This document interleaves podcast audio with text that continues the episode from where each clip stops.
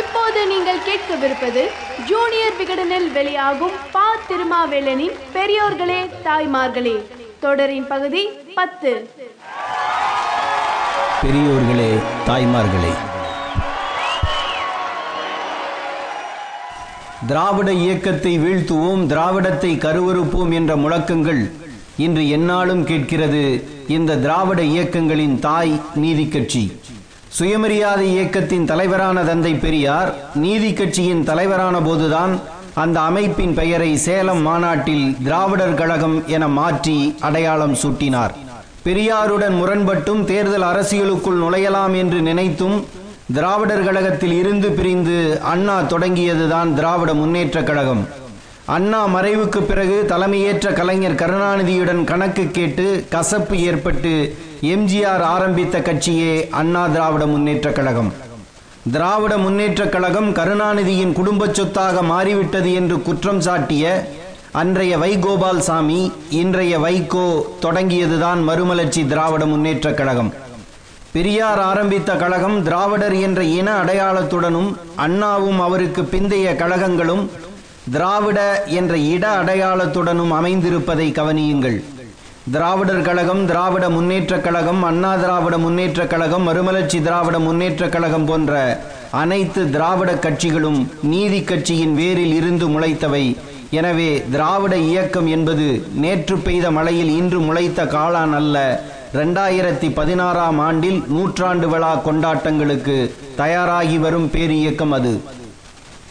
இந்தியாவில் 1920ஆம் ஆண்டு நடந்த முதல் பொது தேர்தலில் சென்னை ராஜதானியில் ஆட்சியை பிடித்தது நீதிக்கட்சி. அதனுடைய வாரிசுகள் தான் இன்று ஆட்சி நடத்தி கொண்டிருக்கிறார்கள். எல்லா கட்சிகளுக்கும் சரிவும் உண்டு, சாதனையும் உண்டு.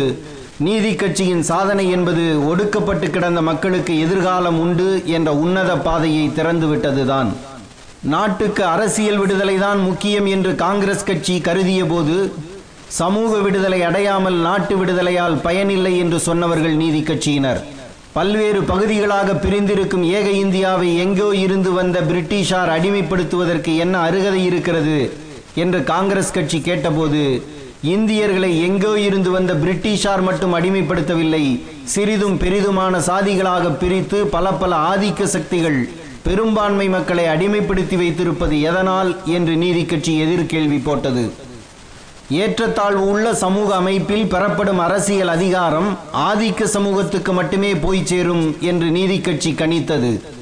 சென்னை விக்டோரியா மண்டபத்தில் 95 ஆண்டுகளுக்கு முன்பு பேசிய நீதிக்கட்சியின் தலைவர் TM நாயர், அரசியல் அதிகாரம் சம அளவில் பகிர்ந்தளிக்கப்படாவிட்டால் எப்போதுமே அதனால் ஆபத்து ஏற்படும்.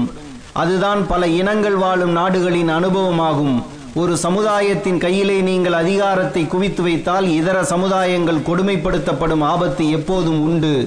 இப்படி கொடுமைப்படுத்தப்படும் சமூகங்கள் ஆதிக்கம் செலுத்தும் சமூகத்துக்கு எதிராக புரட்சி செய்ய தொடங்கி விடுவார்கள் என்று அன்றே எச்சரித்தார். வெறி பிடித்த சாதி திமிர்களை அழிக்க வேண்டிய வேலையில் நம்மவர்கள் ஈடுபடுத்தி கொள்ள வேண்டும். அதற்கு முதலில் வேண்டியது பாமர மக்களின் கல்வி. அறியாமை பேய் ஓடிவிட்டால் சாதி பேய் தானாக ஓடிவிடும் என்று TM நாயர் நம்பினார். ஆனால் இன்று என்ன பார்க்கிறோம்? படித்த வர்க்கம்தான் சாதி திமிரை நெற்றி பொட்டில் ஒட்டி கொண்டு அலைகிறது. படிப்பும் பட்டமும் பொறுப்பும் சாதியற்ற மனிதனை உருவாக்கவில்லை. வெறும் சாதியை மட்டுமே வைத்து கொண்டு சண்டை ஓட்ட மனிதனுக்கு இது கூடுதல் ஆயுதமாக ஆகி போனது. இந்த விபரீதத்தை TM நாயர் போன்றவர்கள் அன்று உணரவில்லை. தனக்கு மேலே எவரும் இருக்கக்கூடாது என்று நினைக்கும் எல்லா மனிதனும் தனக்கு கீழே பலரும் இருக்க வேண்டும் என்று நினைக்கும் சுயநல அறிப்பை TM நாயர் போன்ற உன்னத இதயங்களால் கணித்திருக்க முடியாது. தலைவர் MC ராஜாவும் சுப்பிரமணிய பிள்ளையும் ஏற்பாடு செய்திருந்த பெரும்பாலும் பட்டியலின மக்கள் கூடியிருந்த கூட்டத்தில் பேசிய TM நாயர் உருக்கும் உதாரணம் ஒன்றை சொன்னார். ஆடு மேய்க்கும் ஒருவரை பாருங்கள். காயம்பட்ட, கால் ஒடிந்த, நோய்வாய்ப்பட்ட ஆட்டையோ ஆட்டுக்குட்டியையோ அப்படியே நடுக்காட்டில் விட்டுவிட்டு மற்ற ஆடுகளை மட்டும் ஓட்டி கொண்டு போய்விடுவாரா? அப்படி செல்பவரை புத்திசாலி என்று சொல்ல முடியுமா? ஆட்டுக்குட்டியின் ஒடிந்த காலுக்கு கட்டுக்கட்டி ஏதோ தெரிந்த பச்சிலை மருந்து போட்டு தோளின் மேல் போட முடியுமானால் சுமந்து கொண்டும், தோளில் சுமக்க முடியாததை நேரமானாலும் மெல்ல நடத்தி கொண்டும் எல்லா ஆடு மாடுகளையும் அல்லவா ஒன்றாக பட்டிக்கு கொண்டு போய் சேர்ப்பான். அப்படித்தான் செயல்பட வேண்டும் என்று நாங்கள் சொல்கிறோம் என்று TM நாயர் கேட்டது ஸ்பெட்ராங் மைதானத்தில், இன்றைய சென்னை சேத்துப்பட்டு பகுதியில் தான் அந்த மைதானம் இருந்தது. இப்படி அடித்தட்டு மக்களின் குரலை பிரதிபலிக்கும் இயக்கமாக நீதிக்கட்சி எழுந்தது. நீதிக்கட்சி என்பது கட்சி பெயர் அல்ல, காரண பெயர். சென்னை வேப்பேரி எத்திராஜுலு இல்லத்தில் 1916ஆம் ஆண்டு நவம்பர் மாதம் 20ஆம் நாள் ஒரு கூட்டம் நடந்தது. இதில் குறிப்பிடத்தக்கவர்களாக PT Thyagarayar, doctor TM Nair, doctor C Natesanar, Panagal அரசர், MC ராஜா, டாக்டர் முகமது உஸ்மான் சாஹிபு, அலமேலு மங்கைத்தாயாரம்மாள், கருணாகர மேனன் உள்ளிட்டவர்கள் இருந்தார்கள். சவுத் இந்தியன் லிபரல் ஃபெடரேஷன் என்ற அமைப்பை உருவாக்கினார்கள். இதை தமிழில் தென்னிந்திய நல உரிமை சங்கம் என்று எழுதினார்கள். அந்த அமைப்பின் சார்பில் ஜஸ்டிஸ் என்ற ஆங்கில இதழ் தொடங்கப்பட்டது. அதனால் அந்த கட்சி ஜஸ்டிஸ் கட்சி என்றும் தமிழில் நீதி கட்சி என்றும் அழைக்கப்பட்டது. சமூக சீர்திருத்தம் என்பதே தங்களது நோக்கம் என்று இவர்கள் வெளிப்படையாகவே சொன்னார்கள். எந்த ஒரு சமூகமும் மற்ற சமூகத்துக்கு கீழ்ப்பட்ட சமூகமாகவோ அதனுடன் சம உரிமையற்ற சமூகமாகவோ நினைக்கப்படவும் நடத்தப்படவும் கூடாது.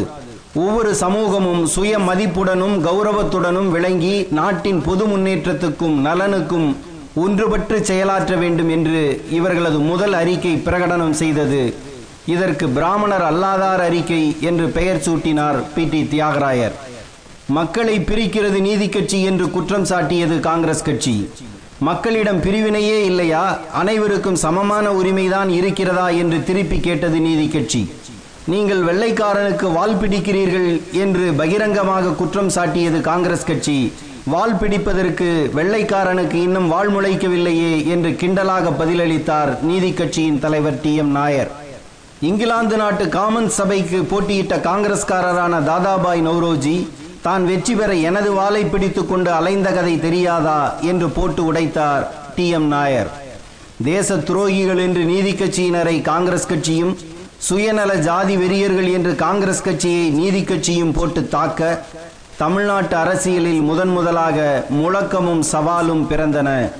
எந்த நேரத்தில் இவர்கள் ஆரம்பித்தார்களோ இன்று வரை காது சவ்வு கிழிந்து கொண்டே இருக்கிறது.